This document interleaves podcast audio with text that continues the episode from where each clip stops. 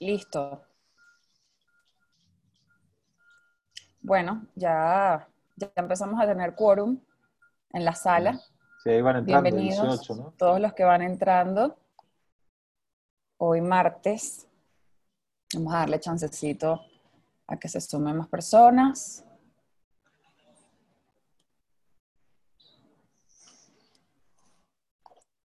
Buenísimo.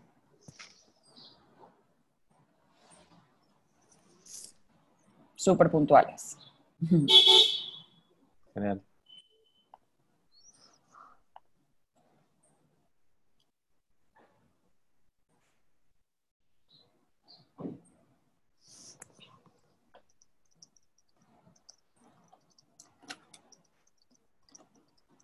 Voy a cerrar el, el WhatsApp que lo tengo abierto, me están bombardeando. Mejor. Dale. Bueno,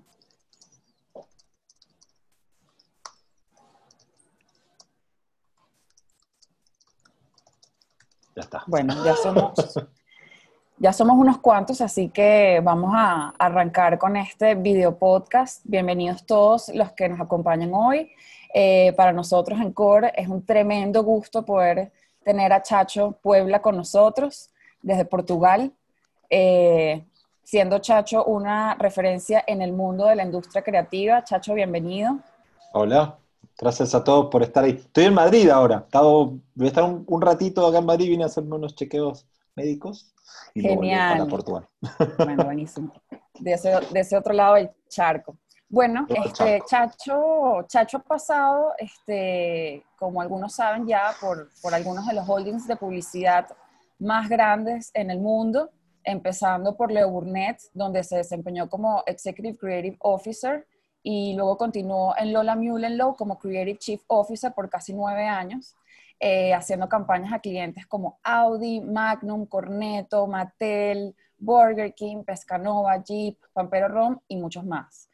Eh, nosotros quisimos invitar a Chacho porque sabemos que es un fiel, fiel amante de las ideas, eh, que siempre aboga para que puedan tener vuelo y en definitiva eh, que sean ideas que la rompan, ¿no? Este, eh, y bueno, como en Core eh, estamos en la misión de poder empoderar de nuevo a la industria creativa y de publicidad, nos pareció ideal tener esta conversación contigo, Chacho. Bueno, gracias. Espero que les vaya bien. Buenísimo, claro que sí. Eh, para todos los que se vayan a, a quedar hasta el final, que sepan que Chacho va a estar respondiendo preguntas, así que eh, en la marcha pueden ir dejando en el chat pues las preguntas que tengan y con gusto al final vamos a tener un espacio para poder eh, para que Chacho pueda responder. Aquí te saludan Chacho, abrazo, Leo. genio. Es uno de mis Bueno. hermanos. Buenísimo, genial.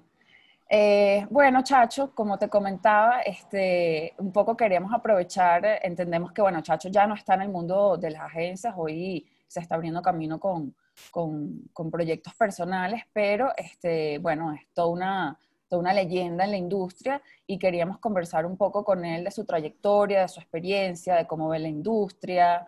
Entonces nos gustaría empezar preguntándote, este, desde el principio, ¿cómo empezó, cómo empezó tu, tu carrera como creativo? Y, y saber si en ese momento, como joven creativo, cuando entraste al mundo de las agencias, si te encontraste con lo que te esperabas o fue, o fue una sorpresa todo aquello. Mira, yo tengo como dos, vi- dos vidas eh, creativas, publicitarias al menos, ¿no? Creativas en general es otra, pero vamos a hablar de la publicitaria. Tiene como dos partes. Tiene una parte antes de llegar a Chile y otra parte después de llegar a Chile. ¿Por qué antes de llegar a Chile? ¿Por qué después de llegar a Chile? Porque yo trabajaba en Mendoza, o sea, yo, yo empecé en Mendoza. Mendoza es una ciudad en, en Argentina, cerca de la montaña de los Andes, es la tercera ciudad o la cuarta ciudad más importante de Argentina. Es un mercado chico y una una, una, una- una provincia con muy poca historia publicitaria, o sea, no es un Minneapolis o un, qué sé yo, eh, Los Ángeles, no, no, no tiene eso, o Manchester, no, no tiene una, un histórico publicitario, tiene un histórico muy importante de diseño, pero no publicitario. Entonces, entrar a trabajar en una agencia en Mendoza era entrar a trabajar en una forma de hacer publicidad muy diferente a la que hace el resto del mundo, ¿entendés? O sea, menos recursos, las funcionalidades de las agencias, los roles de, las personas que están en las agencias es muy diferente a cómo se hace afuera. Están menos profesionalizadas, estaba, ahora están bastante más profesionalizados que en mi época. Entonces, cuando yo entré a trabajar en la agencia, yo no sabía que me iba a encontrar, no tenía ni idea qué iba a pasar. Yo tenía 18 años, ¿entendés? Era muy, muy, muy joven, 17 para 18. O sea, muy, muy, joven y no entendía nada. Y trabajé ahí hasta que tuve 27 años en, en Argentina, o sea, como, 10 años. Y en esos 10 años intenté hacer lo que se veía afuera. Yo estaba muy conectado, muy conectado. Eh, y conocí una revista llamaba Losers Archive, que por casualidad la vi una vez, y entonces intentaba conseguirme siempre esas revistas como podía, o intentaba investigar eh, cómo, cómo acceder a lo que pasaba afuera. No había internet, ¿entendés? O sea, empezó a haber internet como 3, 4 años después. Entonces era muy difícil el entender qué estaba pasando afuera. Iba, venía gente a hablar a Mendoza de Buenos Aires o de Chile y a contarnos publicidad, y ibas entendiendo qué pasaba, pero no tenía ni idea. Yo hablaba con, con, los creativos afuera o intentaba hablar, y claro, estábamos en otra realidad. Venían los chicos de Buenos Aires, en Buenos Aires en los 90, eh, había muchísimo dinero y había muy, estaba Julio Bachetti, la, mejor agencia de la historia de Latinoamérica. Entonces, eh, había mucha creatividad, mucha, muy buena creatividad en Buenos Aires. Entonces ellos venían y daban charlas, claro, pero daban charlas con su realidad. Eh, no sé, ponía, tenían un millón de, dólares para filmar y nosotros teníamos 10 pesos. o no teníamos o no había realizado. Entonces era como una irrealidad la que ellos vivían con respecto a la nuestra. Entonces se fue haciendo así como que iba aprendiendo. Pero después cuando me fui a Chile, Chile es, fui a Santiago de Chile, ¿no? Fue una capital. Es lo mismo si me hubiera pasado si me hubiera ido a Buenos Aires. Ahí era como serio, ahí trabajaban las agencias eh, de verdad, o sea, tenían preproducciones, tenían los roles bien definidos, era director de arte, en, Mendoza eran diseñadores, ¿viste? Los diseñadores y el otro era el creativo, el, redactor le decían creativo, o el que hacía las frases. Eh, no, no, había como un título para eso. Y como yo siempre fui como un híbrido entre los dos mundos, entre la dirección de arte y, el, y la redacción, malo en las dos, pero lo intentaba siempre como hacer las dos cosas, eh, cuando me fui a, Chile, bueno, fui como redactor porque me fui con un amigo, Damián Balmaceda, que era el director de arte, nos fuimos en equipo. Primero se fue él y después me fui. Entonces ahí como que entré en el mundo de la publicidad. Entonces esos dos mundos de, la publicidad también me ayudaron mucho para cuando después tuve que trabajar con, diferentes escenarios, diferentes geografías, diferentes eh, realidades, eh, entender las, diferencias, entender de dónde vienen o por qué pasan lo que pasan, y no pedirle a alguien que no sabe que existe un director de arte que sea director de arte porque nunca en la vida lo vio, o a un cliente, a un, director, lo que sea. Entonces eso, cuando yo llegué me encontré con una cosa que no sabía lo que era, o sea, nunca, nunca, yo después creía que entendía la publicidad en esos 10 años en Mendoza, y cuando voy a Chile me di cuenta que no sabía nada, es como que volví a empezar de cero a los 27. Claro. Y una vez, Chacho, habiendo, bueno, eh, este, entrado ya en el mundo real, como tú dices, de las agencias, este, en Chile. Sí, este, ¿cómo, cómo fue, cómo, eh, con, cuáles, cuáles eran esos desafíos, okay, que entendías que a, los cuales se enfrentan, este, o en ese momento se enfrentaban, este, los creativos y cómo esos desafíos han ido evolucionando en la marcha, bueno, o durante tu carrera, cómo fueron esos desafíos evolucionando. O sea, ¿cuáles, eh, ¿cuáles hoy entiendes que, que, bueno, son esas eh, dificultades que a los creativos, pues, eh, se le presentan en el camino y cómo tú fuiste, pues, asumiéndolas y superándolas? No sé si superándolas, pero asumiéndolas seguro.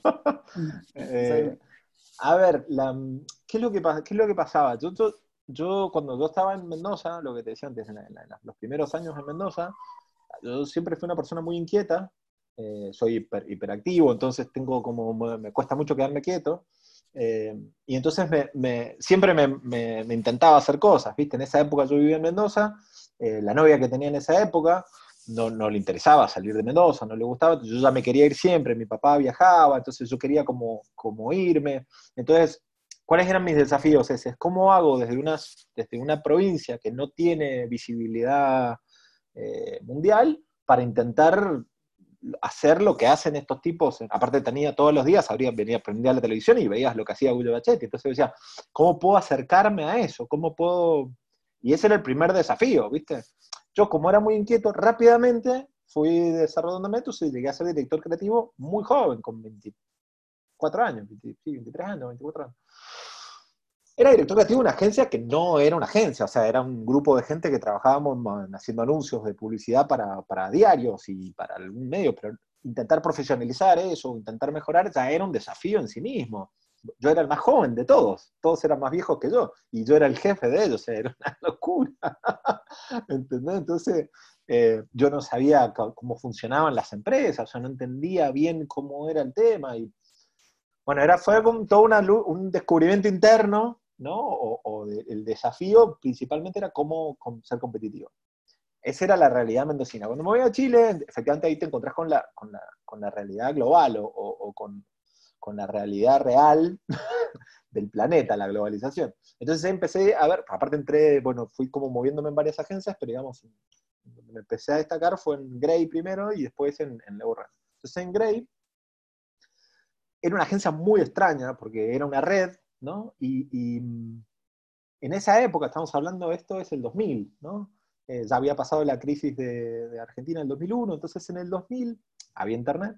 Eh, la, publicidad se sentía como que estaban los últimos apogeos de la gran publicidad, o sea, grandes eh, producciones o, eran muy buenos años de creativos, hicieron unas cosas, para mí es uno de los mejores años, ¿eh? entre el 2000 y el 2005 hicieron cosas espectaculares, se exploraba mucho el nonsense, se, exploraba mucho los conceptos, las ejecuciones eran súper frescas, hay, hay, anuncios que ven desde el 2002, 2001 y son más nuevos que los que hacemos ahora. Bueno, entonces veías eso y vos querías copiar eso, o querías acercarte a eso, claro, desde una filial en Santiago de Chile, que no, para el, para el mundo, para Gray en ese momento, era nada, o sea, no existía. Después lo entendés, claro, cuando vas viendo, entendés el macro, entendés que una multinacional no le puede dedicar el mismo esfuerzo a todo el planeta, o sea, le dedica el esfuerzo donde viene, donde tiene más rédito, ¿y dónde tiene más rédito? En los países que tienen más dinero, pues tienen más recursos, entonces los que tienen más recursos es a los que le van a dedicar más rédito, eso lo entendí cuando llegué a Europa. Pero en Chile yo luchaba para intentar tener visibilidad, yo entendía que o sea, me di cuenta que una de, los, de, las variables de cambio en, la carrera de un creativo era la visibilidad, o sea, era que te viera la gente. O sea, yo llegaba y veía, no sé, los portales de noticias, Atlatina o Latin Spot, ¿viste? Lo, que había en ese momento, reporte publicidad, alguna de esas cosas, para intentar ver quiénes eran los creativos, para intentar ver cómo pensaban, para intentar ver si yo podía acercar mis pensamientos a eso. ¿viste? Al final, yo se lo digo siempre a los jóvenes, eh, cuando vos te metes en la publicidad, eh, vos vas modificando tu forma de pensar para intentar empatizar con el resto de la gente. Tenés que empatizar con las personas, pero también tenés un laburo interno de empatizar con la gente con la, que trabajás y contra la que competís. Porque vos tenés que entender cómo ellos piensan y por qué piensan así. Entonces empezás a entender esos ciclos de, o esa forma de estructurar los pensamientos que tienen cómo conceptualizan, cómo ejecutan, desde dónde cuentan la historia, los recursos que tienen. Y entonces te enfrentás a eso, vos con un palo de madera y los otros tienen metralladoras, ¿viste? O lanzagranadas. Entonces, sí, bueno, ¿cómo le encuentro la vuelta? Y ahí en Chile eh, conocí a un, a un, que era mi director creativo, se llamaba Alejandro Argagada, que era un enfermo de, ese, de eso, de esa investigación. O sea, él era, está todo el tiempo analizando las agencias, sabía, viajaba, y él como que me muestra el mundo de la publicidad competitiva, ¿no? Me, explica Canes, me dice por qué es importante Canes, por qué, por qué ganar premios era importante, ¿viste? Yo no entendía, o sea, yo había ganado premios en Argentina, pero de, otra forma, no entendía cómo funcionaba el juego mundial, ¿entendés?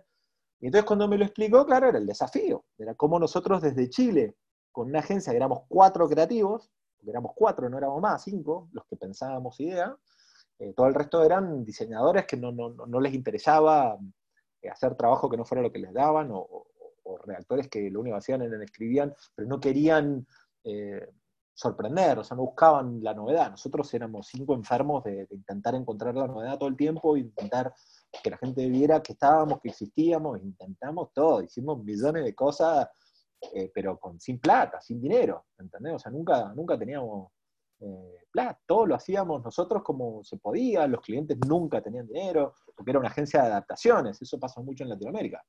Se tocaban agencias que vos hacías solo adaptaciones. Entonces no había espacio para la creatividad. La agencia funcionaba financieramente porque le pagaban con las adaptaciones, pero no había creación local. Entonces vos tenías que agarrar, este chico nos, lo enseñó, agarrabas los briefs e intentabas ver cómo podías ponerle otra idea a la adaptación que había. O sea, esta es la adaptación que se hacer, pero también tengo esta ideita que me parece que te puedes solucionar el problema, es más fresca, qué sé yo. Y muchas veces esas ideas, los clientes me decían, me encanta, pero no tengo plata. Entonces se caían. ¿Viste? O, no, lo, no, lo, podían hacer. Entonces ahí empecé a decir, hay que hacerlo. Y entonces con, con Damián, una de las ideas que presentamos una vez, el cliente dijo, no tengo plata, yo lo pago yo. Pago todo lo que hacer. ¿Cuánto cuesta? Yo no tenía un peso, no tenía un peso. O sea, yo, yo, yo vivíamos cuatro en un, en un piso, dormíamos en el, en el piso, o sea, no teníamos, yo un colchón tirado en el piso, o sea, no teníamos plata.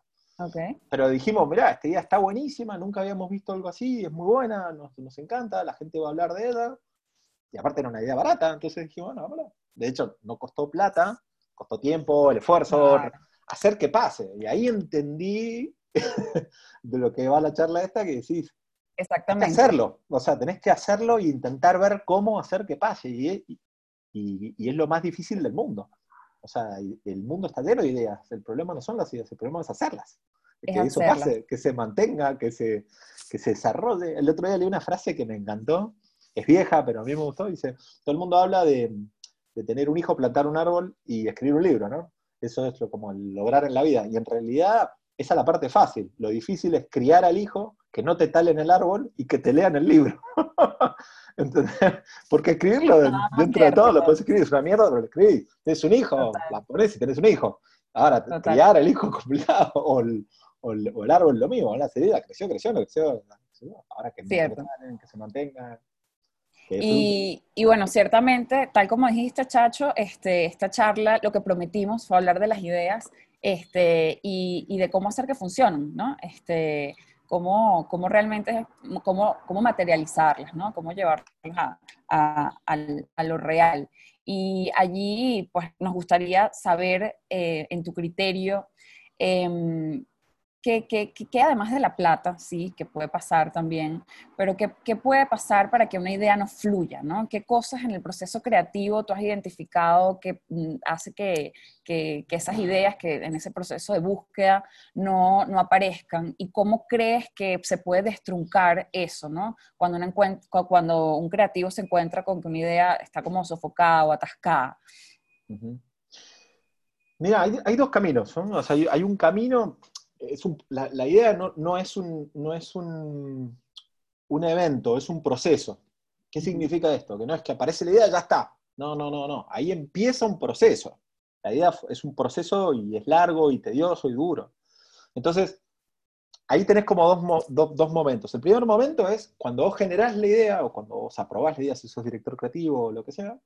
O sea, si vos estás en el momento en el que tenés que decidir si esa idea es un go o no, o, o vos la presentás, vos podés elegir vamos a ir en una lucha complicada y vamos a ir a, intentar conseguir algo que es ultra mega complicado, o lo vamos a matar y vamos a buscar otra idea que, sea, que, vaya a fluir más rápido dentro de la organización. Porque al final las ideas son propuestas que se ponen dentro de una organización y la organización decide si las hace o no las hace de acuerdo a sus objetivos o sus prioridades.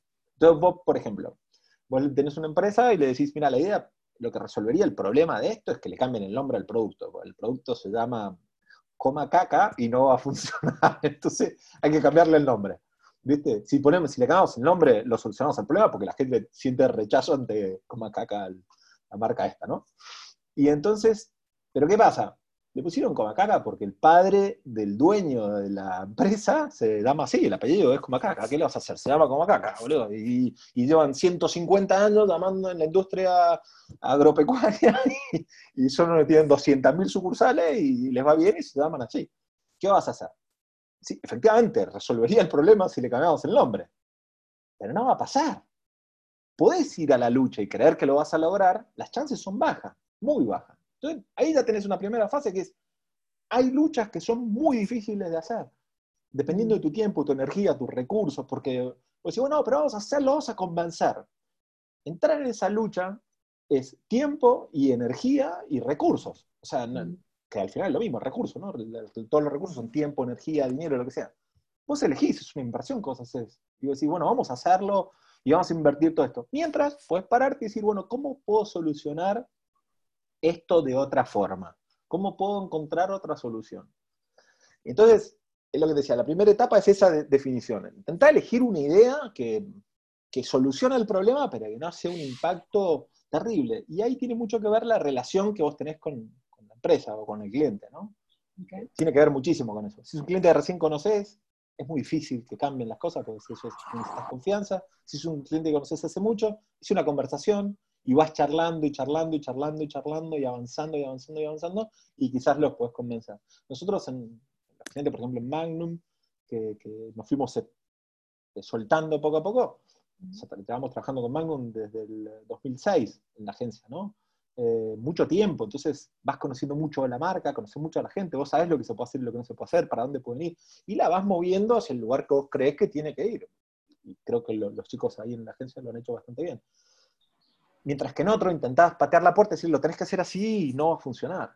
uno de los grandes aprendizajes que, me dio Fernando Velotti, fue como mi, mentor, fue, ese, conseguir, las, conseguir muchísimas más cosas por las buenas que por las malas y, muchos creativos, porque es normal, es, forma parte del creativo profesional la, pasión y, la, energía, eh, creen que a la fuerza lo vas a lograr y, muchas veces lo logran, o sea, lo, salen, claro, pero después pierden la cuenta o se va la gente o los echan o lo hacen y ellos se van y, dejan al muerto al, que viene. Eso también pasa mucho. Eh, entonces, resumiendo, son, son dos momentos. Un momento en el que vos decís, la decisión que vamos a tomar, los recursos, ¿los tenemos para eso o no? Si no los tenemos, pensá otra cosa. ¿no? Pensá otra cosa. En ese momento, pensá otra cosa. Y ahí, sobre ese, el aprendizaje es, no te ultra enamores de tus ideas. O sea, si sos creativo, si te gusta la competencia creativa, tenés otra. O sea, matá las ideas y busca otra. Eh, ese, es el, primero. Y el segundo es, para que el cambio se pase, es una persuasión constante, o sea, es un, enamoramiento, ¿viste? es, es irlo haciendo con, con, mucha mano izquierda, con datos, con pruebas, con argumentos, con eso, ese argumento, ¿no? Hay, una campaña espectacular de, la universidad, una universidad brasileña, que son los mejores anuncios de la historia, gráficos, ¿no? Entonces está el anuncio, y después tiene un titular y un texto larguísimo que explica por qué ese anuncio no funciona. ¿no? es un Gran Prix en Cannes, ¿viste? Un Gran Prix en Cannes, por ejemplo, el frenada del GLK de, de Mercedes, está el auto así y dice, no sale el auto, no va a funcionar y explica todo el texto por qué ese anuncio no va a funcionar. Fue uno de los anuncios más exitosos que tuvo Mercedes en su historia. ¿Viste? Pero entonces dice, la, baja, el concepto de la universidad es, no hay eh, buenas o malas respuestas, hay mejores o peores argumentos. Y es eso, te juro por Dios que es eso. O sea, la publicidad tiene mucho que ver con el argumento. Entonces, si vos podés armar tu argumento de una forma sólida y concisa, tenés más chance de ganar que si tu argumento es, me gusta, es re cool, está re bueno, es lo que le gusta a la gente, nos encanta, eh, esta es que está el asiento acá. Todo eso es más difícil. No es que esté mal, pero es más difícil. Justamente, justamente lo que dices, este, esta parte respondiendo la, la, siguiente pregunta que, que, teníamos, que es justamente el tema de cómo vender la idea, ¿no? Y, y creo que por lo que estás diciendo, es, o sea, queda más que obvio que el, el, creativo, el creativo tiene que ser buen vendedor. Este, y tiene que saber argumentar bien por qué la idea es buena, ¿cierto? Sí, claro, no, o sea, a ver, tiene que ser un buen vendedor, tiene que ser un, un persuasivo, persuasivo, ¿no? O sea, tiene que ser muy persuasivo, tiene que, que seducir a la otra persona con argumentos para que él convencerlo a hacer algo que va a solucionar su problema, pero que, lo saca de su zona de confort. Eso también es muy importante entender. O sea, yo lo hablaba mil veces esto con los creativos, cuando, teníamos charlas. Em, nosotros, hay una, anécdota muy linda en Chile. Nosotros estábamos en Leurnet, ¿no? Y, y estábamos en Leurnet, yo, yo, había tenido una idea para, un cliente que, teníamos, y a mí me encantaba la idea, me parecía que estaba buenísima, a todas, todos en la agencia le encantaba la idea, parecía que estaba buenísima. Vamos a presentar al cliente, Claro, una, una, era una idea que necesitaba un cierto riesgo del cliente. Fuimos a presentar la, la, idea, pero antes de presentar la idea, el, el gerente general, que también eh, había sido creativo, pero ahora era gerente general, eh, me pidió para, para verla esa idea que, todo el mundo habla. Le, cuento la idea y me dice, no, esto no lo vamos a presentar. No, es muy arriesgado, mejor que no. Yo me recalenté, ¿viste? Volví al cubículo donde estaban todos los creativos puteando, este hijo de mierda, que es un chota, no sé. Y tú, un chico que estaba ahí sentado, y esto se aplica para clientes, después lo entendí cómo aplicarlo para clientes, pero me dijo, mm, no te calentés, boludo. Digo, no, no, ¿por qué no se la juega? ¿Por qué no se arriesga? Me dice, ¿vos sabías que él tiene una casa en La Plata? Digo, no. tiene una casa en La Plata en Zapallar, va todos los años ahí con los hijos, eh, y la pasan bomba en La Plata, imagínate, en Zapallar es una locura la casa, está divina. Sí, me dice, ¿vos crees que él va a arriesgar su casa en Zapallar por tu ideita? y entonces, fue una cachetada de realidad total, pero es verdad, o sea, vos crees que con tu idea creativa vas a poner el riesgo una organización, vas a poner el riesgo del, salario del gerente de marketing, vas a poner el riesgo de un montón de cosas. Entonces tenés que estar muy seguro o argumentar eso para que la gente cuando tome la decisión se sienta segura de esa decisión que está tomando. ¿no?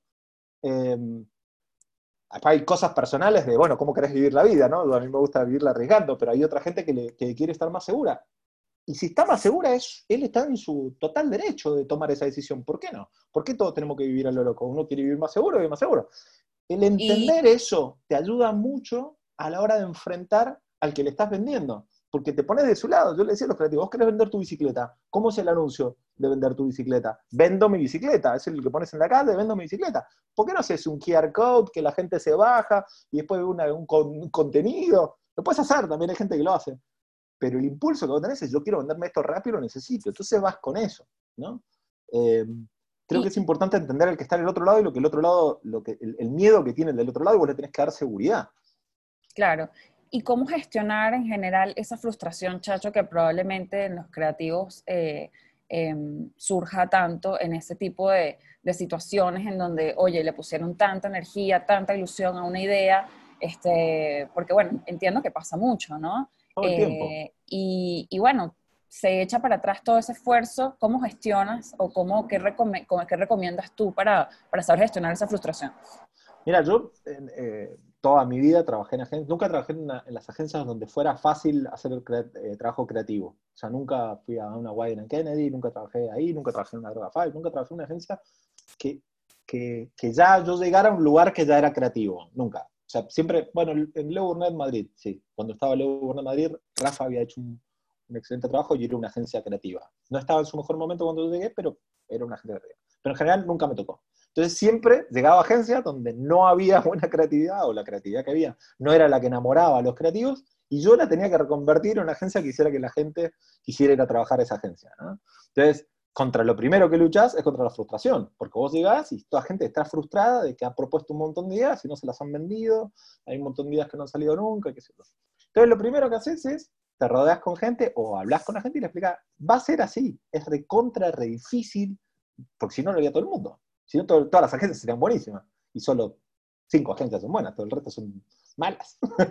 Hacen lo que el cliente les pide, porque tienen que sobrevivir, es otro modelo, no, no es que esté mal, es simplemente cuál es el juego que vas a elegir. Entonces, esa frustración, ¿cómo se, maneja? ¿O cómo la manejaba yo con los creativos? De muchas formas. La primera es, les advertía que iba a ser muy duro, que iba a ser muy difícil, que lo íbamos a intentar, pero que era muy complicado, que íbamos a hacer, nos íbamos a dejar la piel en eso, pero que iba a ser muy complicado lo más seguro que no nos aprobaran nunca nada. ¿Estás dispuesto a hacerlo o no? Pero nos vamos a divertir en el proceso de tener la idea y de gestionarla y de venderla. ¿Estás dispuesto a eso, sí o no? No, no es tu agencia. sí, bueno, quédate y lo vamos a intentar. Entonces, una vez que, entraban on board, que eso es bastante importante, porque si no tenés gente que te la tenés engañada, ¿viste? Y a mí no me gusta engañar a la gente. Entonces, eso es el, primer lado. Y el segundo lado, muchas veces lo que hacíamos era, teníamos clientes que, no se movían o era muy, muy, muy, muy complicado eh, venderles creatividad, pero eran los que mantenían la agencia o las estructuras que tenían. Entonces, yo ya podía tomar un poco más de decisiones de negocio. Entonces, yo lo que intentaba hacer es, bueno, vamos a conseguir marcas más chicas que sí nos dejen hacer creatividad. Entonces eso voy a hacer que el que tenga un cliente que, es seco, duro, que no le moleste, pueda de vez en cuando también trabajar con este otro cliente que, le, da aire y, es más fácil que le apruebe idea. Eso tiene un costo también, o sea, tiene un impacto. Entonces vos tenés que balancear que, porque ¿qué es lo que pasa rápidamente? Todos se quieren ir a esas marcas que son más fáciles porque son más fáciles de vender creatividad. Todo el mundo contándote ideas para eso. Te tenés que ir balanceando eso, y es un equilibrio del gestor. Entonces, eso es otra herramienta. Y después la otra es todo el tiempo hablando con, con tus creativos, todo el tiempo hablando con toda la gente y, escuchándolo. Yo creo que mis últimos años eh, como CCO, diría los últimos cinco, menos los últimos dos en, París, incluso en París un poco, pero siempre era psicólogo. O sea, mi, trabajo era psicólogo de mis equipos, escucharlos, eh, eh, entenderlos, ayudarlos, aconsejarlos, pero principalmente ayudarlos a hacer la catarsis que venían a hacer de lo que venían sufriendo. ¿viste? Y explicarles que a veces el, error había sido nuestro, a veces efectivamente la decisión que había tomado el cliente no era la, que yo hubiera tomado, o intentábamos muchas veces volver a intentar venderlo, muchas veces lo logramos, muchas veces no. Eh, pero bueno, es, no hay una, una, solución mágica. Eh. Creo que lo, más importante para todos es entender es, complejo y es muy difícil, porque si es muy difícil, si no fuera difícil no habría tanta gente, o sea, todas las agencias serían buenas, o habría muchas agencias. Por eso es tan difícil, esas son las cosas que lo hacen complicado, el sacar un buen trabajo. Y después lo otro, y eso ya creo para terminar esa parte, es el equipo interno. O sea, vos tenés gente dentro que funciona pro las ideas y gente que no le importa. Sacate de encima las que no le importan. Las que no le importan, no es, tu, no es tu agencia. Si tu agencia querés que sea así, te están jugando en contra. Te están jugando en contra, están pateando la pelota para otro lado, están remando para otro lado. Entonces, en eso también gastamos muchísima energía en intentar mantener a todos yendo para el mismo lugar y gente que entienda hacia dónde querés ir y todos atrás de ese, ese mismo camino. Es lo que, lo que se hace en las agencias, que, lo fui entendiendo, las agencias que, se destacan del resto. Todos están en lo mismo, todos entienden lo que están haciendo. Nadie está jugando otro juego. Claro.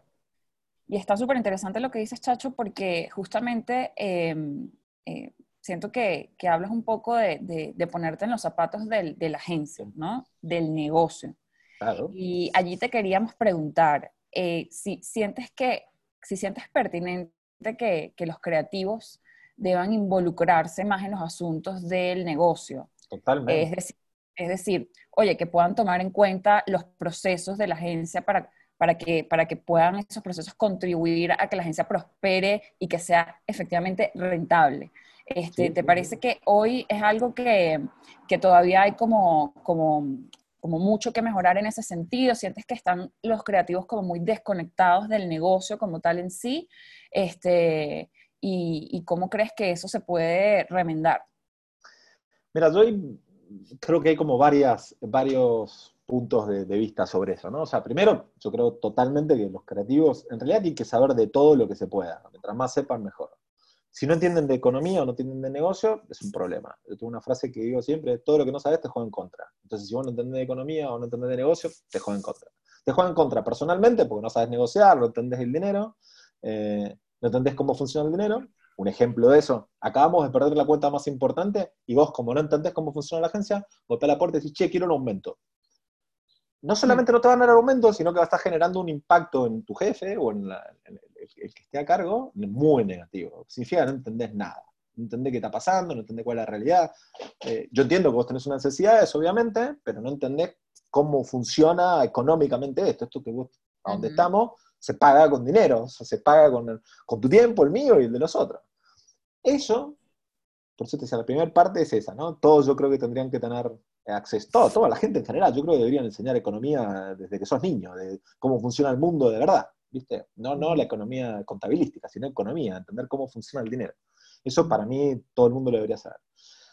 Y después, con respecto a los creativos en sí mismos, ya que pasa, ya en, agencias, ya creativos más grandes, gente más grande, ahí pasan dos cosas. Hay unos que, como que viven en el mundo de la creatividad más, más cercana al arte, o se quieren acercar más al arte y lo utilizan como una, como una herramienta de expresar su, su, lado artístico, para mí están equivocados, no es el lugar. O sea, depende cómo lo gestiones. Obviamente, gente que es unos genios y se hacen las dos cosas y, no les importa y lo mantienen. Pero digo, esto en la publicidad no es arte, es un negocio. Es un negocio en el que nosotros, a través de la creatividad, generamos valor para que las empresas crezcan y o para persuadir a las personas que compren tal o cual eh, marca. Eso lo tenés que entender. Si no entendés eso, no vas a sobrevivir a largo tiempo. o sea, podés tener una carrera como creativo básica, pero ahí se terminó tu carrera. O sea, no vas a seguir avanzando la carrera. ¿Por qué? Porque cada medida que vas avanzando, vas a ir encontrándote con, los, con lo complejo que es la economía, la política, la gestión. Y eso también lo tenés que entender. Y tenés que entender por qué pasan las cosas. Nosotros, cuando yo estaba en Lola, toda mi vida me ha gustado. Les cuento todo lo que sé y todo lo que está pasando. Para bien y para mal. Eso tiene una cosa buenísima y una cosa malísima. La cosa buenísima, yo le conté a todo el mundo lo que estaba pasando. Cuánto ganamos la cuenta esta, cuánta plata significa, qué va a pasar, qué no va a pasar, por qué no les puedo dar, porque cuando lo, lo lindo, lo que me gusta de haber hecho eso, es que le enseñás a, la gente con la que trabajás a pensar y a entender también cómo encontrar soluciones. Yo creo muchísimo en, el futuro, cómo, cómo se debería desarrollar los binomios de, negocio, y son gente que entiende economía junto con creativos. ¿Por qué? Porque el creativo, cuando vos le explicás cómo funciona la economía o cómo funciona el problema que vos tenés, financiero, lo que sea, él va a pensar una solución. Es el profesional de pensar soluciones. Si puede resolver el problema del señor Caca, o como se llamaba el, el, problema anterior, también puede resolver el problema. Lo que pasa es que necesita esa información. Dale esa información y a los creativos les digo, esa información está en Internet, la tenés que buscar y vos la tenés que entender. Entonces a mí me pasó que cuando yo empecé a entender del negocio, que fue cuando entré a Lola, en, en Leo entendía un poco, pero en Lola de, ahí hice un máster y entendí perfectamente. Claro, yo me sentaba a hablar con el financiero y con mi socio, que era el CEO, y teníamos, tomábamos decisiones de negocio, que es la creatividad aplicada en otros ámbitos. De ahí me empecé a enamorar también de eso, de la creatividad, ¿cómo te puedo decir? Más abargente, ¿no? O sea, más, más, más abierta. Porque sí, tenés la creatividad del anuncio y la creatividad de la ejecución de ese anuncio, pero después tenés la creatividad de la, orquestación de una, empresa, de la generación de nuevos eh, stream de negocios, de la creación de nuevas entidades, de, la, de alianzas, de, es una fiesta también. Si te gusta la creatividad, a mí me gusta la creatividad en todas sus formas, me gusta encontrar soluciones, me gusta dar vuelta a las cosas, ver cómo funcionan, cambiarlas, ¿entendés? Entonces, eh, es, también es, eh, eh, tiene una parte linda. Obviamente en, algunos momentos te seca porque tampoco es, tu área, o sea, te gusta más ver una película que estar haciendo un Excel. Pero, pero bueno, vas, vas encontrando un equilibrio entre los dos mundos, ¿viste? Claro. Chacho, y el tema del, de la evidente rotación eh, de, talento dentro de las agencias que, que existen, ¿no? Este, Tú lo habrás vivido, habrás, te habrá tocado este, pues nada, eso, eh, despedir y, dar bienvenida constantemente a muchos en, tu equipo. Em, ¿cuál, crees que es la mejor manera de, retener el, talento? ¿no? Este, y, por qué crees que de alguna manera se siente que hay una desinversión en el talento en, las agencias? O sea, ¿cómo ves todo este, este, este panorama o este problema que existe? O esta realidad, ¿no? Que, que, no se puede eh, negar. Sí, te, entiendo perfecto. hay, hay, como dos partes en tu pregunta, ¿no? la primera parte es el tema de la retención de talentos, es una cosa, y la otra es la juniorización de la industria, ¿no? Eh, la juniorización de la industria significa que cada vez le pagamos menos a la gente, entonces cada vez tenemos gente que ah, acepta trabajar por menos, ¿no? Eh, porque a veces no son juniors. Digo, pero ¿esto qué significa? Vamos a, ver la, primero la parte de la retención del talento. La retención del talento, en mi caso al menos, siempre fue con el proyecto. Si el proyecto les interesaba, se quedaban. Si el proyecto no les interesaba, se iban. Y si el proyecto era apetecible, la gente se suma, se quería sumar a ese proyecto. Eh, ¿qué, involucraba el proyecto? Eso es lo que vos tenías que definir. ¿Qué es lo que vos querías? Vos solamente querías, no sé, tener facturación, tener, ganar premios, generar buena onda. Eh, vos elegías. En nuestro caso, era en Lola principalmente, era una combinación de las tres cosas. O sea, queríamos tener buenos salarios, Lola siempre pagó muy bien, eh, buenos salarios, pero al mismo tiempo tener un buen negocio, elegir los clientes. Nosotros rechazábamos muchísimas ofertas de, concurso y tal, porque teníamos un producto que era el objetivo, teníamos un producto que creíamos que era, eh, agregaba valor a las marcas con las que trabajábamos, ¿cierto? Entonces, eso hizo de que muchísima gente se quedó muchísimo tiempo en Lola. Si bien hubo una rotación de gente, pero alevosa. ¿Pero por qué? Porque la gente venía, se destacaba y se iba. Y en mi caso, a mí me encanta que la gente se vaya. Me parece buenísimo que la gente siga creciendo. Si yo, te estoy, yo estoy siendo un tapón para tu crecimiento, me siento como el culo. Nunca quise ser el viejo que tapaba el crecimiento de los demás, ¿viste? Nunca fue mi intención, siempre promovía a todo el mundo que pude e intenté ayudar a todo el mundo que se iba, que se fuera a un lugar para mí mejor, incluso si se iba a un lugar, le decía, ¿dónde te vas a ir? Ah, tal, buenísimo. Si se iba a un lugar que no me parecía, decía, seguro te vas a ir ahí, cuidado, porque es seguro lo que vos querés para tu carrera. No sé, yo te conozco en este tiempo y yo creo que vos son más de este estilo, son más de otro estilo. Pero desde gente que se fue a montar su propia agencia, gente que se fue a agencias que respetábamos todos, gente que dejó la publicidad y se fue a viajar por el mundo, gente lo que sea. Mientras que él los hiciera feliz, a mí me encantaba. Porque yo siempre tenía la, teoría de, vamos a pasar un montón de tiempo juntos, intentemos que eso genere una relación duradera, más allá del trabajo, genere una relación entre personas a largo plazo, ¿viste? A veces funcionó, a veces no funcionó. En las veces que funcionó, es el padrino de mi hija, ¿no?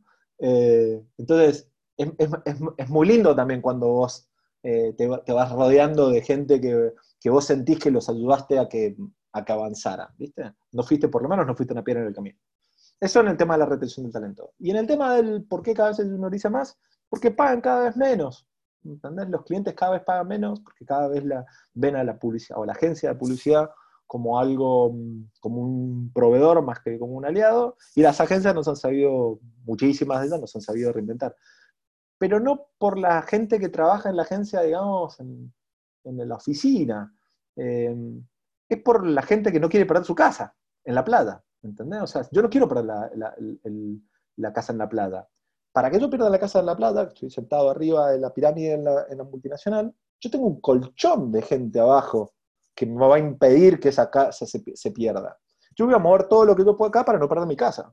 Entonces, si yo tengo que decirle al cliente, sí, te lo hago, y ustedes van a trabajar 10 horas por, por día, lo, lo hago. 24 horas por día, a mí no me importa, porque yo no voy a perder mi casa. Todo lo de abajo no me importa, ellos van y vienen, si gente hay de sobra. Ese es como muy el pensamiento de, muchísimos altos directivos. Y pasa y va para adelante. Y, hay una expresión que te juro que la ando buscando hace un montón de tiempo porque me la dijo una vez uno de estos tipos, yo digo, pero vos ves que sos medio cortoplacista. Y él me dijo esta expresión, que no sé, que es como una sigla, y le digo, ¿qué significa? Y me dice, ni yo ni vos vamos a estar acá. y te juro que eso lo he visto sin parar. O sea, vos imaginate que los que están arriba, ¿qué tienen? 60, 65, 70. ¿Cuánto le queda para retirarse? Dos años, tres años. Tiene que patear la pelota tres años. No tienen. Por eso las agencias más jóvenes, las agencias con, con líderes más jóvenes, invierten en talento, porque están intentando buscar o están intentando destacarse a largo tiempo. Por eso también el auge de las independientes, por eso también el auge de, microestudios, que, gente muy talentosa, con muy buenos salarios, cuatro personas, no necesitas más. Nosotros, acordate que en ese proceso que hubo de transformación dramática en la comunicación, por consecuente en la publicidad en los últimos años, hay un montón de cargos que son obsoletos, un montón de espacio que es obsoleto, un montón, pero montones. Y cada vez se va cortando. Lo que pasa es que mucha grasa, ¿viste? Muchísimo, muchísimo, muchísimo. Muchísimos cobardes se, escudaron en eso ahora en el COVID y aprovecharon para sacar gente con la ley, pero básicamente lo que están haciendo es protegiendo su casa en la plata. Eh, y es normal, es válido, es válido. La, pregunta que cuando me decías a los creativos antes, los creativos tienen que saber de economía, los creativos tienen que saber cómo funciona la gente. Y es válido que la gente intente salvar lo que tienen. Si él tiene una casa en San Tropez increíble frente al mar y va todos los fines de semana ahí y quiere todo que sus hijos crezcan mirando eso, ¿por qué lo va a perder? ¿Quién vos para que él lo pierda? es más, vos estás trabajando en la empresa que él es el jefe, ¿entendés? Sabés que viene con todo ese paquete incluido, ¿entendés? ¿Y, por qué crees, eh, rescatando lo que, lo que decías eh, de, cómo las marcas ven eh, hoy a, las agencias, por qué crees que, que, que, que están desvalorizando cada vez más como el trabajo de, de, de, la agencia? O sea, ¿qué parte de responsabilidad hay de parte de la marca en, este, en esta percepción? Y, después si quieres comentarme qué parte de responsabilidad también existe en esto mm, de parte de la agencia, ¿no? Pero, pero en principio de parte de la marca, o sea, ¿por qué la marca este, tiene, tiene esta, bueno, esta percepción que, que no, no, está permitiendo valorizar el trabajo de la agencia? Eh, pero es que ahí, ahí hay como también dos lados. A mí no, me gusta ser nunca determinista y es una verdad absoluta, no creo en la verdad absoluta. Entonces siempre es como que hay diferentes lados. Hay muchísimos clientes que sí le dan valor a las agencias y entienden que una agencia potencia tu labor y eso les va bien y no, no por curiosidad son las, las, marcas más grandes del mundo, ¿no? no por curiosidad Apple es la marca más empresa, la empresa más grande del mundo, algo dirá de la, la forma que hacen comunicación, ¿no? Y, y, entendiendo comunicación el mismo producto en sí mismo, ¿no? Eh, y así si lo ves, vos ves las grandes marcas y generalmente tienen mucho dinero, no siempre, pero, condice mucho con, con, quién hace la comunicación o con quién trabaja en la comunicación. Pero después hay un montón de gente que no le interesa y, están en el mismo problema, o sea, están en la misma coyuntura de el, el, el, tiempo, creo, no sé si ha cambiado eso ahora, supongo que seguramente se redujo, pero el año pasado y el año pasado, el tiempo que duraba un director de marketing en su puesto eran 18 meses, o sea, un año y un poquito. Entonces, estaban muy poco y iban rotando. Entonces, ¿cómo se, el, director de marketing antes de salir tiene un fusible que es la agencia?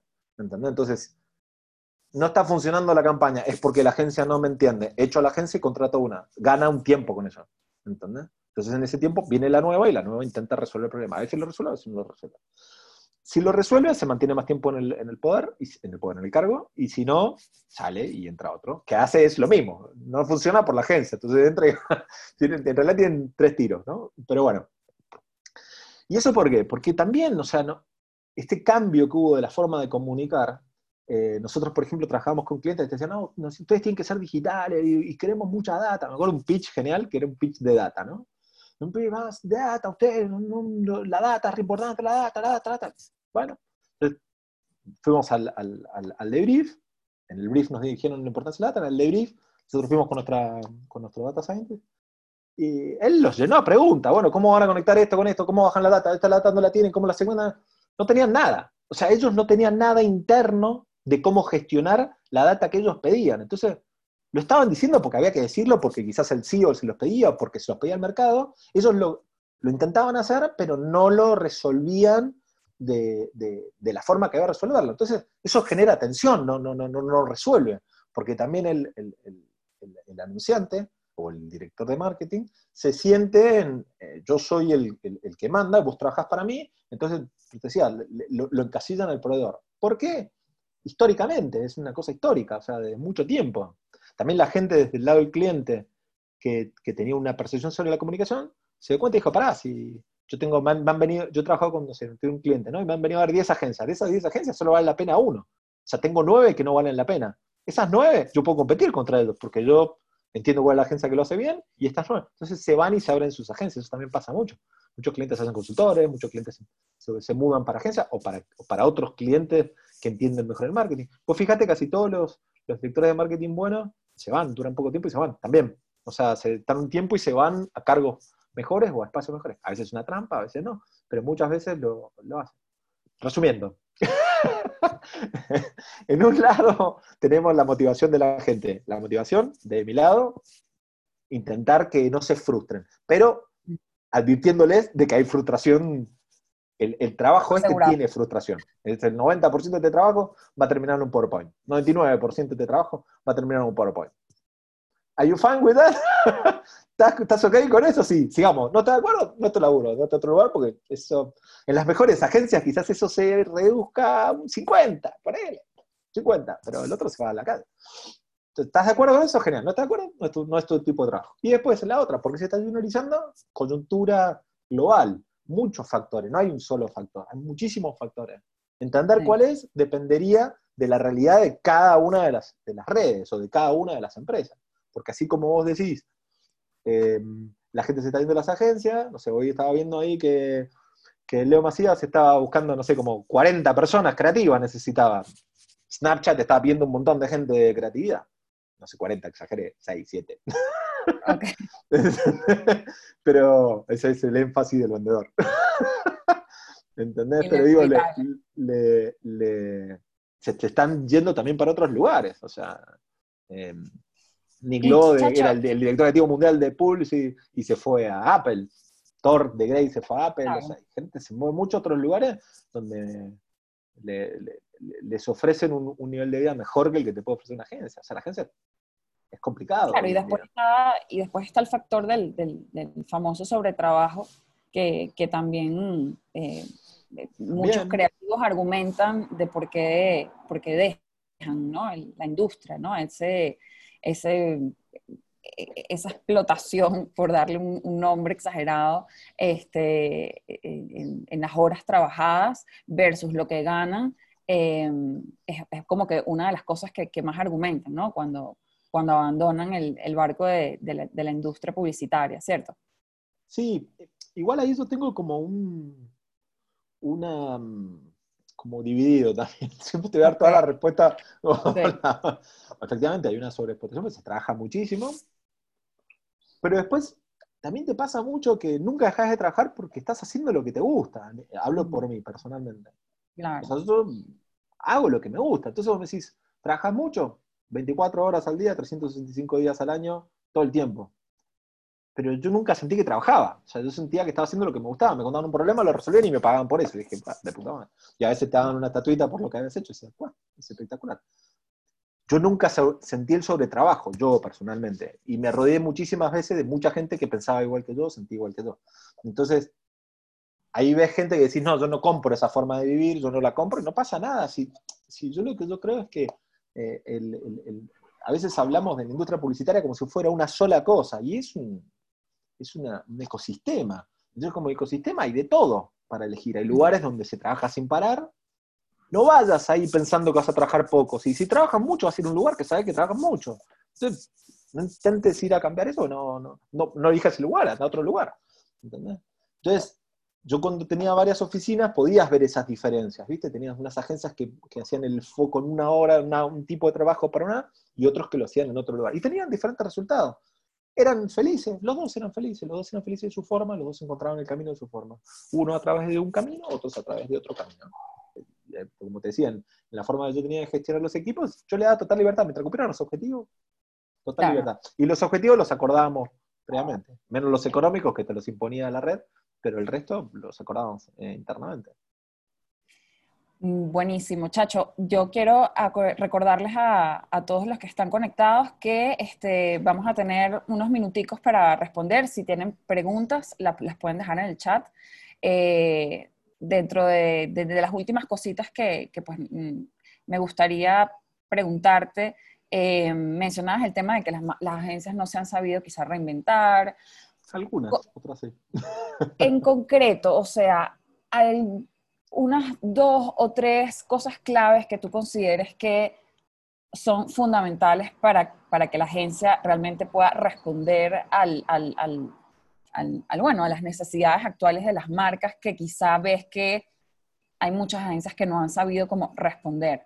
Sé que no es tan sencillo, es, es, es como que muy muchas cosas, sí, es muy complejo, pero algo que quizás sea como que bien obvio, evidente, que, que tú digas, mira, o sea, eh, de entrada esto, esto sí o sí. Yo creo que, que, que, para mi punto de vista, obviamente es totalmente subjetivo, mi punto de vista es ser honesto con vos mismo.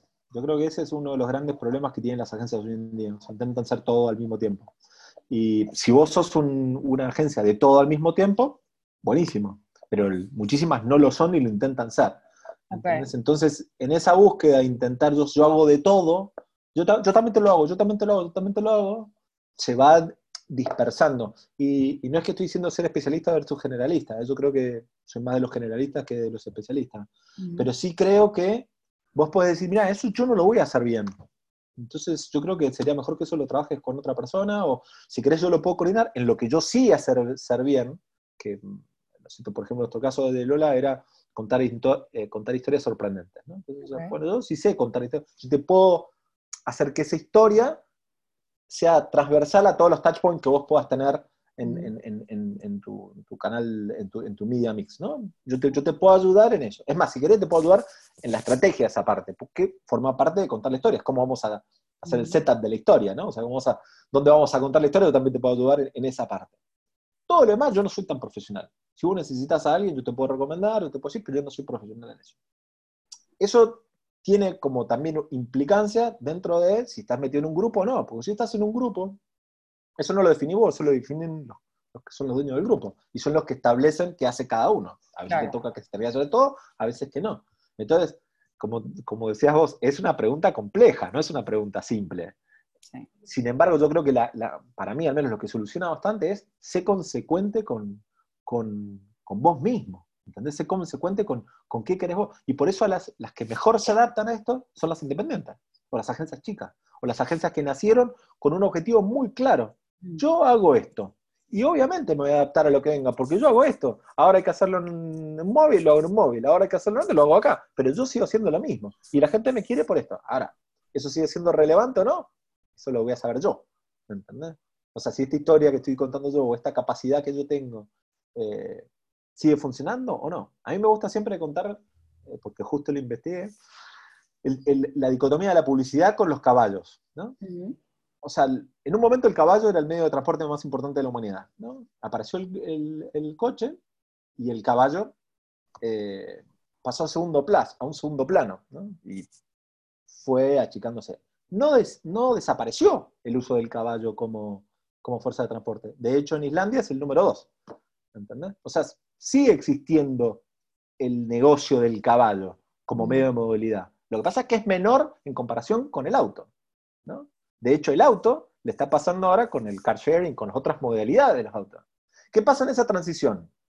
Vos, no sé, yo trabajaba con la industria del caballo y yo hacía eh, sillas de caballo. Yo antes hacía 8 millones de sillas o 10 millones de sillas, ahora hago 4. Yo elijo si yo quiero seguir trabajando la silla para el caballo o quiero ser tapizado para auto. Yo, elijo el cambio. El cambio está en mí. No, yo no le puedo pedir al mundo que cambie para que yo pueda seguir haciendo silla de caballo. El, mundo entendió, no, no, está bien o mal la, decisión que toma el mundo. ¿eh? No, no estoy jugando si la decisión de cambiar del caballo al auto, que para mí es pésima, vamos a, mejorar eh, la solución. Fue una solución y la gente la adaptó. ¿entendés? Entonces, eso también es lo que pasa con la comunicación. O sea, apareció Internet, apareció una nueva forma de comunicación y la gente las eligió y las siguió. Ahora, lo que vos hacías, ¿se va a dejar de hacer? No, vamos, siempre vamos a seguir haciéndolo. Bueno, lo decide, lo decide la gente. lo decide la gente. Hay una frase de Luis C.K. que es genial, que le dice un tipo, sos un imbécil. No, yo no soy un imbécil. Decidir si sos un imbécil o no depende de vos, depende de los demás. Esto es igual, o sea, yo soy buenísimo en eso.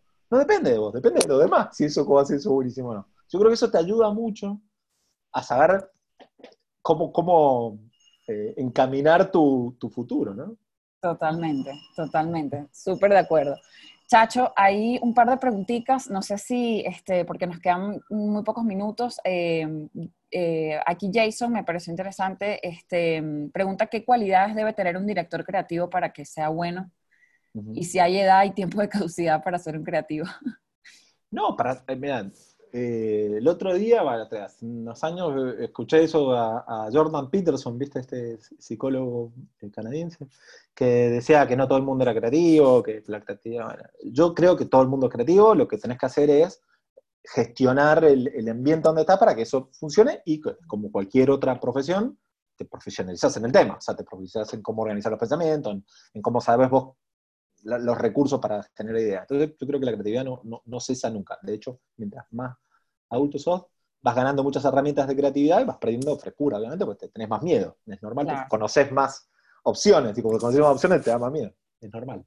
Eh, entonces, ese por el lado de, mantenerse. Y para ser mejor director creativo, ¿cómo ser mejor director creativo? Es muy complicada también la pregunta, porque ¿Cuál es el objetivo? Yo siempre le digo, ¿cuál es el objetivo? O sea, ¿cuál es tu objetivo? ¿Vos querés ser un, buen director creativo para qué? ¿Para que la gente te quiera? ¿Para que la gente quiera trabajar con vos? ¿Para que los más creativos quieran trabajar con vos? Es un camino. hay un camino. Vos querés ser un mejor director creativo para después ser director general creativo, para hacerlo, es otro camino. Yo quiero ser director creativo porque quiero ganar más plata, es otro camino. Yo quiero ser director creativo porque quiero ganar muchos premios, es otro camino. Yo quiero ganar, ser director creativo porque quiero tener una casa en la playa. No va a pasar. Cada vez pagan menos, no va a pasar. Claro, son, son caminos diferentes según el claro. y válido todos. Entonces, yo creo que, que, lo, que, lo, importante siempre es qué querés, para qué querés. Entonces, si vos decís, por ejemplo, en mi caso, ¿no? En mi caso yo quería ser un, un buen director creativo, pero principalmente yo quería que la gente cuando se fuera a dormir no me odiara. No me odiara. a mí lo que me gustaba era me voy a dormir y, y yo pensaba, ¿hay más gente que me quiere o que me odia? Hay más gente que me quiere, vamos. Voy bien. ¿Entendés? Y eso me sirvió, creo, toda la vida. No todo el mundo piensa así, no todo el mundo ve lo mismo, no todo el mundo le interesa lo mismo. ¿Entendés? Y, no está mal. No. no. No es que tienen que estar todos en, querer esto que quiero yo. Hay gente que es súper feliz, boludo, y no tiene un amigo y la pasa bomba. Sí, yo creo que se resume en ser honesto contigo con mismo. Con lo que vos querés, mientras vos seas consecuente con lo que vos querés. Sí, y, y, parece fácil, pero es un quilombo. Es muy, muy complicado. porque nosotros cambiamos, porque el contexto cambia. No, no es fácil. Es así, es así en todo. Bueno, Chacho, eh, por último, aquí Dan pregunta que si tienes eh, em, recomendaciones de blogs, de recursos eh, que, que, recomiendes en, en relación a, contenidos de creatividad. Y... mil. O sea, yo el que yo el que a mí me cada vez que yo estaba deprimido con la publicidad decía, no, esto es una mierda. Iba y leía el blog de, em, Welcome to Optimism de Londres, de Wyden Kennedy Londres, lo escribe el planner de ahí. Es una hermosura, o sea, vas ahí, es, es, volver a creer en, la, publicidad o en la comunicación. Cada vez que estaba depresivo iba ahí, me ponía a leer un poco. Te reconciliabas. no, y decía, se puede, vamos, si ellos pueden, nosotros también podemos, hay que encontrar la vuelta, hay, que, hay que hacer esto, hay que escuchar, mirá cómo lo encaran esto, mirá qué lindo. A mí eso es el blog que siempre me ayudó a, sobrepasar los, malos tragos. De herramientas, eh, no sé quién lo preguntó, googleá, no seas pajero, hay mil, poné herramienta para creativos y salen 200 mil, yo te voy a dar la mía, tengo, no sé, lo tengo acá, 322 blogs, de, a pasar 322 blogs. No, yo porque soy un enfermo y los leía, pero buscá, googleá y encontrar los tuyos. Bueno, si, si, si quieres podemos compartir cinco de toda esa lista y, y Te los paso, claro, se los enviamos a todos los que estuvieron conectados y además también los que se registraron para que después puedan después, después te los, te si se registraron, después se los mandan los de Coro. Ahí está, Perfecto. Ese, ese, ese, contenido, sin problema. Libros también, ahí me dice, recomendanos libros también. Le pasamos cinco libros y cinco Dale, pues. Bueno, entonces es un trato. Este, señores, vamos a dar eh, eh, por concluido, por terminado pues esta, esta charla. Eh, vamos a estar enviando la, la, grabación, el link con la grabación a todos los que se registraron. Eh, si les gustó la conversación, si les gustó el video podcast, eh, no duden en compartírselo pues a sus amigos, a sus colegas. Chacho, nosotros estamos hiper agradecidos una vez más, de verdad, por tu tiempo, por tu energía. Este, es un súper lujo haberte tenido. Saludos a Orlando, a la gente de El Salvador también que lo está viendo. Te extraño, Orlando. Hay un gentío conectado aquí mandándote saludos. Sí, sí, sí, sí. Es re lindo. ¿Ves eso, por ejemplo? Orlando, un maestro. Me enamoré de ese loco, hablábamos cuando podía él, cuando nos encontrábamos. Eso me regaló la publicidad, era el objetivo, encontrar, hacer esas relaciones con, la gente, encontrarme esa gente por, por el viaje. Y hay millones, gracias a Dios me encontré muchísima gente, sigo en contacto y seguimos hablando, y hablamos de publicidad, de la vida. Es espectacular. Para mí es lo más lindo. Claro que sí, así es. Bueno, bueno gracias. Eh. Chao a todos. Que tengan excelente tarde, un millón de gracias y bueno, todos los que se conectaron también. Dale, gracias. Eh. chao, chao. Chao, chao.